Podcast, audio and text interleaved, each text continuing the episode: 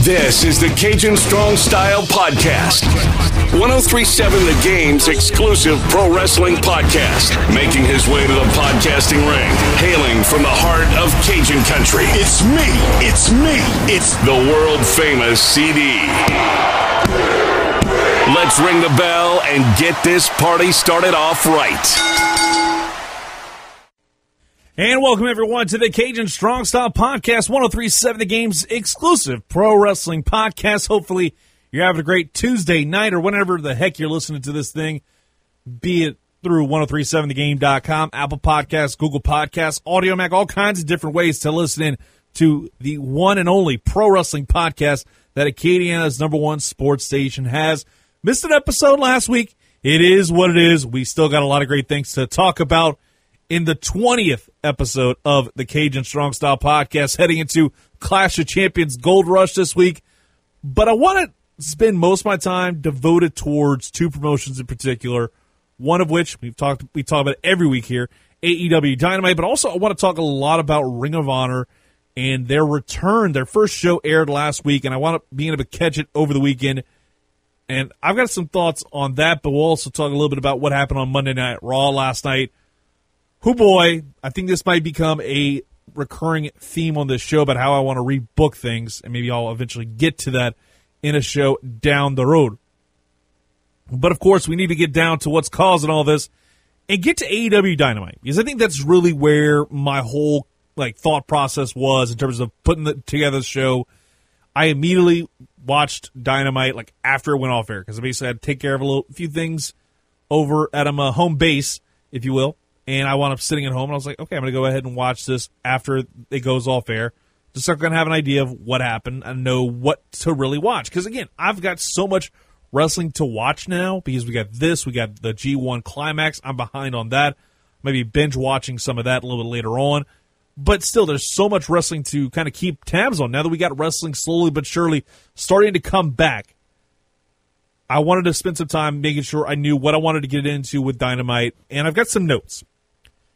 So when it comes down to it, the first couple matches on the card are absolutely fantastic. They're bangers and really sets the tone for what was really a great AEW Dynamite, highlighted by the parking lot brawl. We'll get to that in a little bit. But it started off Jurassic Express versus FTR. Jurassic Express got the jobber entrance, which was weird. But then you had the Young Bucks come out and super kick the official. But it's continuing to show, it was weird to see that open. But it also continues to show that edge they've been talking about over the last several weeks, coming out of 2 weeks out from All Out, whenever they had the gauntlet match that the Young Bucks lost because Hangman Adam Page screwed him over. But that's kind of creating an entire storyline around what's going on with the Young Bucks. Why has their attitude changed so significantly, and what's going to happen next? And I love the fact that you just whipped out the $10,000 and threw it down at Tony Khan. I think this is only the second time ever he's shown up on television, which I really enjoy that. It's showing up only whenever it absolutely counts or matters. Because, again, they could have been suspended, and that would have caused Tony Khan to come out. I like that idea. It's really well done and keeps him as far away from the spotlight as possible. It's not like whenever you used to see back in the day with Vince McMahon, where he'd come out every week and cut a promo, or Triple H every week and cut a promo, or Eric Bischoff would come out every week and try and set up a tag team match in the show. It's not like that. It's not a true authority figure, but you know he is the guy who's signing those checks. But it all set up towards a really fun tag team contest to open up the card. And again, it's just AEW's favorite thing in the world to go ahead and put tag team matches as kind of your big highlight. And this was a really good back-and-forth contest. And one thing I've always loved about how AEW does things is they go straight to the action. It's not always going to be a long-form promo. It's not going to be a 10-minute promo or something along those lines all the time. But for the most part, you start out right out the gates with a match. And this time it was FTR, Jurassic Express, a really solid match nonetheless. Just so much fun. I love the fact that you had the way the finish was. Yet FTR get a leverage pin over Jungle Boy, and it was all because of the fact that you had Tully Blanchard kind of help out, and he didn't really see it. You saw it in the replay that you noticed it, and the referee was outmaneuvered it was a smart way of just selling the story of this team is going to win by whatever means necessary. And this was a really serviceable 14-minute tag team match. And this is something I've also enjoyed about how AEW presents the show, is they won't go to commercial break during like the first segment. It's just nothing but wrestling. There's no like 4 or 5 minutes, boom, boom, commercial break. No, you went to commercial break after the match, and after they hyped up everything else, and did a little backstage segment hyping up a match later in the night with Private Party taking on Chris Jericho and Jake Hager. That's how you want to wind up booking a show out perfectly to fill about 18, 19 minutes worth of content, to where whenever you do take a commercial break in the action, it actually means a little bit more. Again, I love the way they book out the opening segment of the show. There's no like, oh, a quick promo, then a match, and 2-3 minutes, take a break like WWE is. I love the way they did this, and it's always a little bit different every week. So they've been able to do a great job of opening the show. It's all about what they do throughout. And this go-round, they did a great job following this up with a singles match, Hangman Adam Page against Frankie Kazarian, which, by the way, Kazarian is like severely underrated in my book. I've always enjoyed seeing his stuff from back in the day. Hell, I can remember watching him on Impact Wrestling or TNA back when I was on Fox Sports, back in the Fox Box days. He was damn good there. Then I remember seeing a lot of the stuff in Velocity.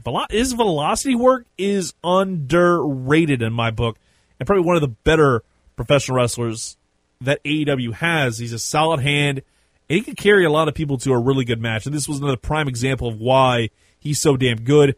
It also really speaks to how good, you know, Adam Page is, because he was putting together some solid work as well. So put those two together, I think I'd love to see a series with them. And I know, obviously, Adam Page is built up as the top star in AEW down the road. He's definitely going to have that opportunity. Now it's going to be interesting to see what happens next with the heavyweight title scene, with Jon Moxley taking over. Does MJF eventually win it, or does eventually, you know, Kenny Omega win it? How does the storyline progress from this point forward is going to be like really telling in terms of how this company wants to do things. But this was another really solid match, and I think, again, both these guys have championship material written all over them. I think more with Page, it's a heavyweight title. With Kazarian, I wouldn't be surprised if a TNT title run for him does happen like down the road. Scorpio Sky definitely deserves it. There's a lot of guys out there that are in the tag team division that could do well in singles action. Christopher Daniels is another prime example. Former Ring of Honor champion, multiple-time X-Division champion, has shown himself to be a really good tag team specialist as well, with Triple X back in the day. But I think all those guys in SCU are very well suited to kind of pull double duty in a sense, and they do a great job with that. Then we get to the next match on the card. It was a little squash match, Wardlow, Sean Dean. I fast-forwarded through that because I knew what was happening. It was a great promo from MJF, kind of continuing to sell that Jon Moxley cheated and continuing to say he's undefeated. And the fans absolutely ate it up, saying he's a loser, and he mentioned that he wanted to be called the undefeated, undisputed, uncrowned AEW World Champion, which I absolutely like that idea, because now it creates the storyline. Does he get a rematch because of the fact that his rules that he had in place, they were broken by MJF? What happens by Moxley? But mind you, that was all because of the fact that MJF was cheating as well, so who knows why he can wind up working that into the angle. But still, a really like solid promo from him after a squash match to really continue to get his win back, if you will. Overall, great like start to the show. The show has started like hot as all get out. And mind you, this is only the third segment of the show, so it's not like, oh, hey, you go to the split screen and all these things. You basically had like three segments all work out really well, and it kept going. And this is something, again, AEW knows how to get somebody like me who also watches like real sports intrigued in what they're doing. And this is one of those. It's the Taz's like little video package giving a scouting report on Ricky Stark's finisher and breaking it down into almost like a sports science type thing. I love the gimmick behind it because I think this works extremely well. And I wish they would do this more with some of other superstars outside of like Taz doing it for Team Taz members. I understand they're using this for him, but I'd love to see something like this be used for main event matches, main event stars. That would set up a really cool storyline to really make you wonder, like, how important is this move, and break down why this move is the key to victory for so-and-so.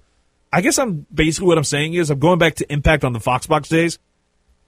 Give me the 6 points to Impact, because I loved how they did that. Basically, the keys to victory, that kind of stuff. And if, like, AEW has definitely captured a lot of the realism in terms of, like, the sports element by having these kind of things in place versus, you know, what WWE does, where it's the same old cookie cutter, you know, video package, hype up a match, but you really don't necessarily get to see some of the, like, little idiosyncrasies in terms of how a match gets booked and how a superstar is getting over with this move, why it's so, like, I'm not going to say deadly, but why it's so lethal in the ring, where these superstars are able to respond to a three count, why maybe in some cases it's not working, all these different things, because it sets up a lot of, you know, to me, it makes me think that there's, like, a sense of legitimacy to it. And again, I think I got to give credit to, like, people like Voices of Wrestling who put together these kind of things, because those people do a lot of work making, like, really cool, like, analytical, like, studies into AEW and matches that go on. It's really good stuff. Then you get to Eddie Kingston promo, and they call themselves an Agents of Chaos. They're not a stable. They're not a royal family. And he also mentioned that, in fact, he didn't lose the Battle Royal. I love that. But it also showed them kind of being, like, people who take it out on different victims and just beat up random wrestlers and threw them over the barricade and beat the hell out of them. Really cool setup, and selling that this isn't necessarily a group. This is a gang, and there's gang rules, and they're just going to beat the living tar out of everybody. Nope, there's no, like, alliance with this group.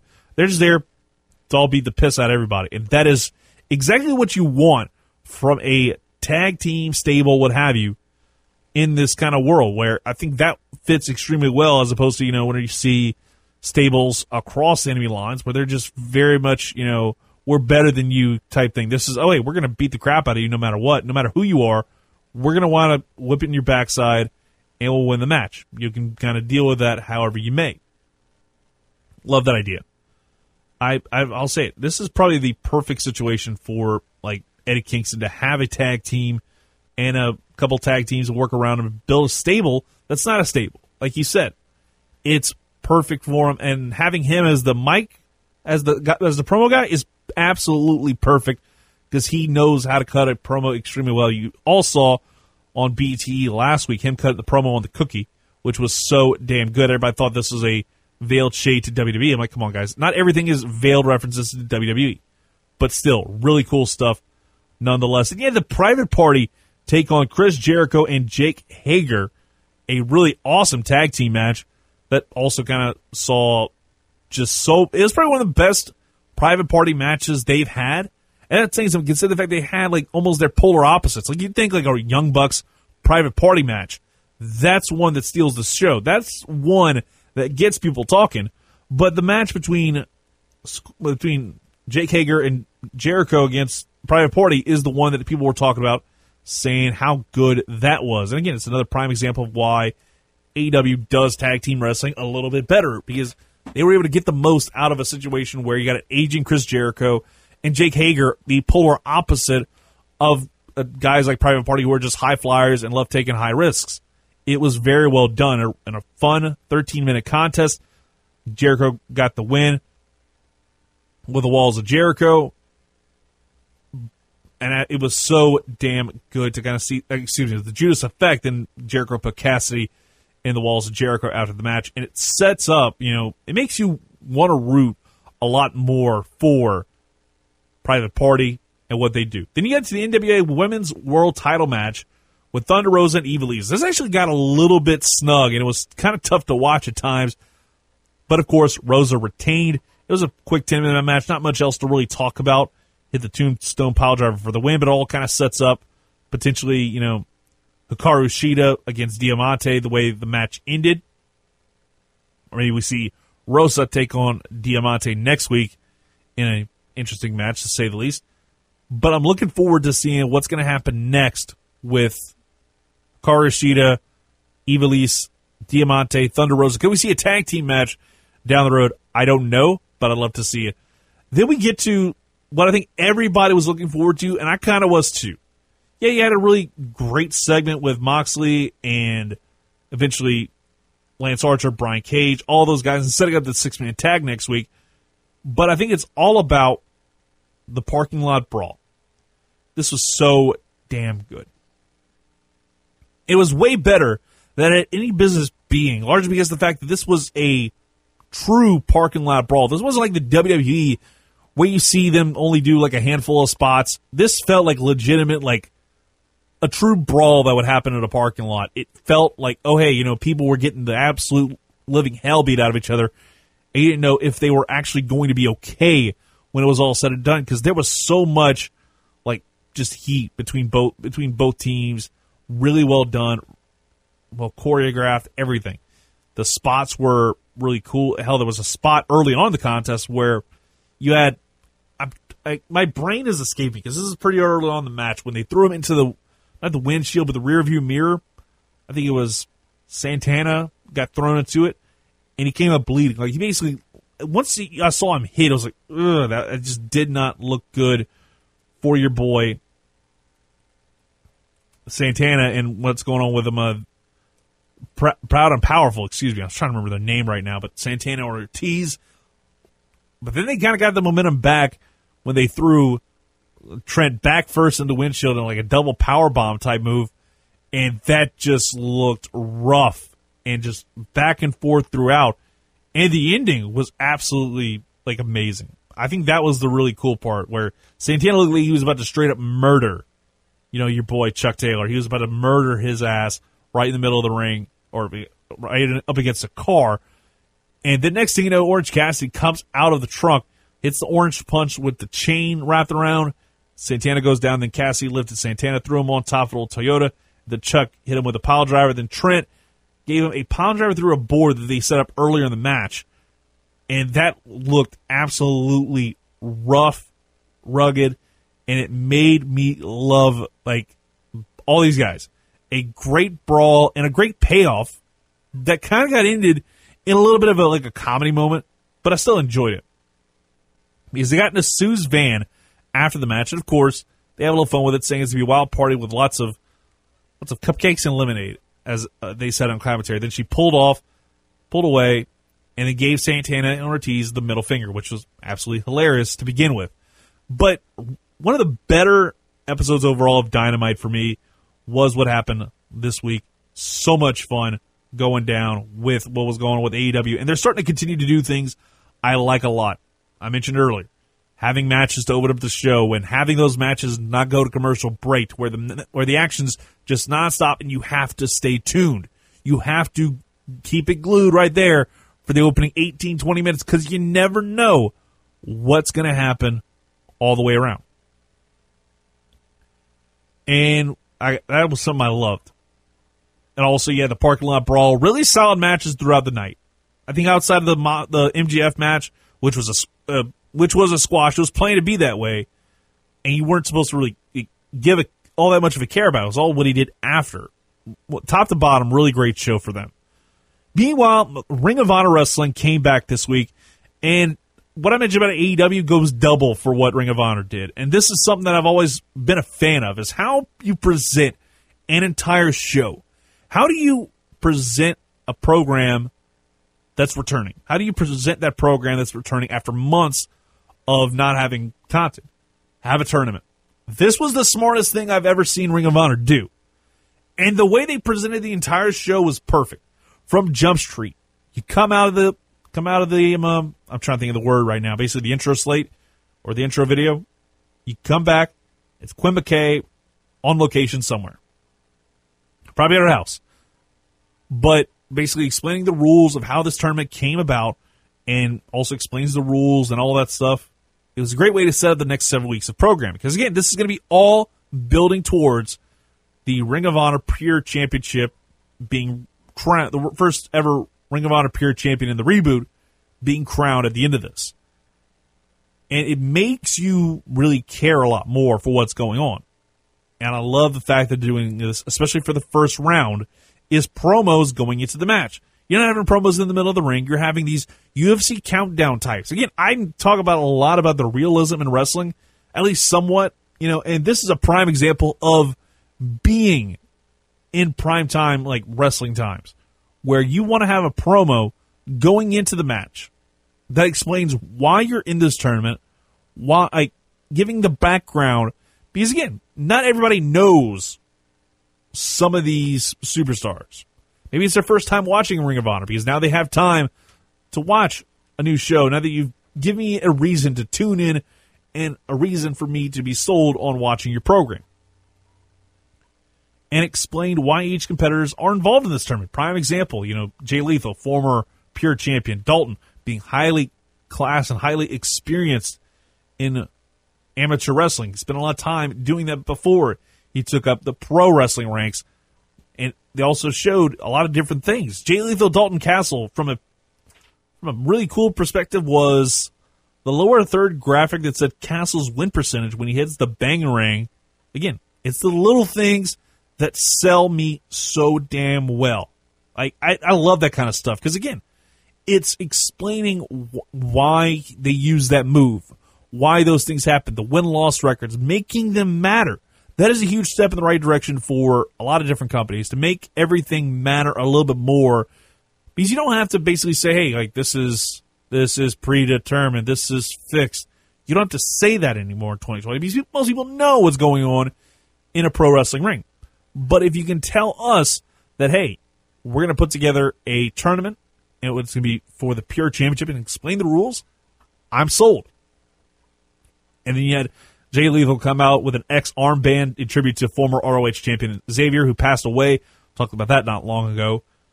Another thing that I loved was the scoreboard bug. It was really cool and had shades of what I mentioned earlier, the Fox Box. I keep bringing up the Fox Box, which is probably one of those underrated things that TNA did in the early days, whenever they finally got on TV after being on pay-per-view, was using the Fox Box. Basically, you had the 10-minute time limits. You had all these different things because it made you differentiate yourself enough from the other products across the world. So where you had 10 minutes, you saw that time limit in front of you at all times. You saw little snippets about what was going on at the pay-per-view because maybe you did not purchase the pay-per-view and you missed it. Here's what you missed. Come watch the show on Wednesday for our next pay-per-view. And here's what's coming up for that show. That is a smart way to sell your audience on why you should be buying every single pay-per-view. Or in my case, not buying every single pay-per-view because it was every week. And we didn't normally pay for pay-per-views back in the day. That's a different conversation for a different day. Maybe once the statute of limitations is over. Again, a really fun match between these two. And had a lot of suspense as the time limit mark drew near. Probably about with 10 minutes, 15 minutes in the first round matches, and those were really good. It was really good, the fact that they did that. It's a 10-minute mark. That's when you know things are starting to get ramped up, and you saw, you know, your boy, Dalton Castle, hit the bangarang, but not necessarily get all of it to where you know he's not going to necessarily get that three count, And then Lethal got the win after the injection, and I love the fact that early on, because if you've ever seen a Pure match, you know that you can't have a rope break. And the way they did with Dalton Castle, where he basically pushed instead of using the rope as leverage, he literally pushed himself off of the rope to basically break a submission hold. Really well done. It did not cost him a timeout, basically. This is what I was thinking about. It is very much football-esque, where you only have 3 rope breaks to basically take a break in the action. Now, it sets you up. And if you use up all 3, then you have a situation where the rope break is no longer going to apply to you. But, of course, Lethal gets the win after lethal injection. A phenomenal match between these two. These two can put out consistent bangers. And the fact this one was done under like a 15-minute time constraint, really having to be technical wrestling. It was slow to start, but it built up as it went on. Then we get to the main event of the night, Jonathan Gresham, Yuta Wheeler. And I'll say this. They're setting up Gresham versus Lethal for the main event of this whole thing, for the tournament final, in my mind. A really fun match between these two. Great storyline to sell between Lethal and Gresham as a potential tournament final down the line. Because that'll have, I believe, a no time limit or an hour-long time limit somewhere along those lines. I'm going to go watch episode 2 as soon as I'm done recording this because I want to see how that works, how the second episode is, to see if they changed anything. Because honestly, they should not change a damn thing. But Gresham beats Wheeler with a really cool submission overall. It basically has him in a, it's almost like the knee bar, or no, not knee bar, like the knee smash you played, like when you played Day of Reckoning, he usually picked up the guy by the ankle and dropped him on the knee multiple times, or just once. He did this multiple times, like rapid succession, to get the submission. A really unique one. And also the finish was really well done. Tons of like pinfall counters. I actually saw that before I saw the actual match. That's what had me sold. These two were going to put on a really fun banger of a match. And they really did. Gresham won and advanced as expected. Just a really solid Ring of Honor episode. No real fluff or filler. It was all about what was going on inside the 20 by 20 squared circle. That's how you want it. And that's how I love my wrestling. Sure, I'd love maybe a little bit more of the new school style where you see a lot of some promos and get to see the character. But they did a great job balancing all of those things and so much more. Now we get to Monday Night Raw. And this is where I'm going to spend the bulk of my rant about Raw. I didn't bother watching probably most of it after a certain point. And it's all about the opening segment and probably a couple segments after. And it's all about retribution. Oh boy, retribution, you have pissed me off. And WWE, you have pissed me off as well. And that takes a lot these days, because usually I'm in a pretty good mood. So, yeah, the WWE Then Now Forever video era, then it glitched out. Then they cut to ringside, where Phillips described this group of vandals known as Retribution, and said they have officially become a part of WWE and signed a contract. How in the hell do you give... How do you explain giving this group a contract? I don't understand it. And it got worse. Trust me, it got worse. So Mia Yim is, I presume, one of the leaders alongside Dominik Dijakovic. And it's all about the promo. You know, basically she's saying to WWE management, you think the company's safe just because he gave us contracts? Think again. And then Dominik basically says, you know, he blamed the sickness that is responsible for the infestation of this hellhole, saying, you know, blaming the superstars and calling them whores, which was kind of cool. I'm not going to lie. I enjoyed that line more than anything. But why did we have to have them revealed now? Again, this is September 22nd. We're taping this. This angle's been going on for at least like 2 to 3 months.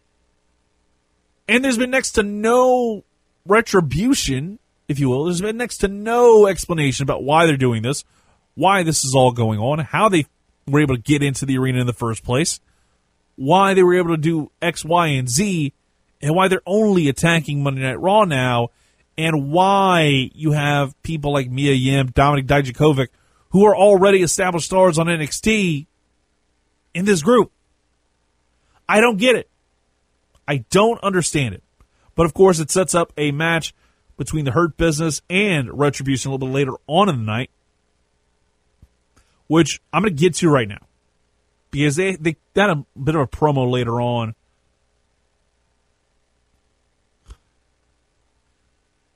And you see just everything. You just see, I'm so frustrated. Just wanted to bring this up. Is my biggest issue with Retribution is the fact they gave them 3 of the worst possible names to give a wrestler / you know, Antifa group. Let's just call it like it is. It's a damn Antifa group in 2020. It's a bad look for WWE. But you got Slapjack, T-Bar, and Mace in the main event of Raw against the Hurt Business. Bobby Lashley, Shelton Benjamin, Cedric Alexander. Oh, boy. I've got a lot of things to say about this. So it ends in a disqualification after everybody runs out and they wound up having a big brawl, and it was just absolutely just full of chaos. Chaos is good sometimes, but in this instance, it just does not make sense to see all of what was going on, where Retribution and the Hurt Business were squaring off and they have ended in a DQ. I'm sure they're building this towards a match at Clash of Champions. But they've already ruined Retribution beyond reproach. I might break a rule of mine and do a long-form episode about Retribution and how I'd book it out. Because they screwed up severely booking this entire thing from Jump Street. Now, why do I keep saying this? Because I think they could have done a lot better. This felt Aces and Eights-esque in a good way. The way it started. We had more and more people there. More boys are coming. More wrestlers are coming. And what's going to happen next? Now I'm sitting here wondering, why am I waiting for something that's never going to happen? Why am I waiting to see who these people are now? Whenever they were just wearing, like, Bane masks that they found at the dollar store. That's what I felt when I watched WWE Raw, like, this morning. Because I didn't watch it last night. Monday Night Football happened, so I DVR'd it, watched the next morning. Thankfully, hindsight's 20/20. I'm able to kind of know, oh, hey, this was a bag of crap. But I didn't realize how bad it was. And this was, like, 2 minutes into the show, and they already lost a good bit of ratings for that one segment. I think I saw the ratings today. It was like 1.23 for the whole show. I'd love to see from that first segment on and see how far the numbers dip down. Because this felt like they phoned it in and let Monday Night Football and everybody else have their fun. I think Below Deck almost beat them, which was just nuts. And I'm looking forward to seeing, well, what's going to happen next? Because I want to know how they're going to screw this up even more. Because that's where WWE's at in 2020. And I don't even care about Clash of Champions. I don't care that, you know, you got an angle with Otis where he could potentially have to forfeit the Money in the Bank contract. All this makes no sense. It makes my head hurt. And I'm kind of all but done with WWE and their stupidity. I'll still watch from time to time, but I'm not necessarily going to make sure to tune in to watch something that's going to infuriate me and frustrate me to no end. And that's going to do it for the Cajun Strong Style Podcast. Thank you for listening. Hope you leave a nice review for us. 5 stars. If you're in the Tokyo Dome right now, I'd give you a lot of credit for being there, but also give us 6 stars if you're out there in the Tokyo Dome. More importantly, subscribe to us on iTunes, the Google Play Podcast. Just search 103.7 The Game. You'll be able to get that, along with all the other great content that we got, like the Louis Prejean Podcast, the Rap Game Podcast, all of our regular shows. We got so many different things that you can listen to, and we'll talk to you next time.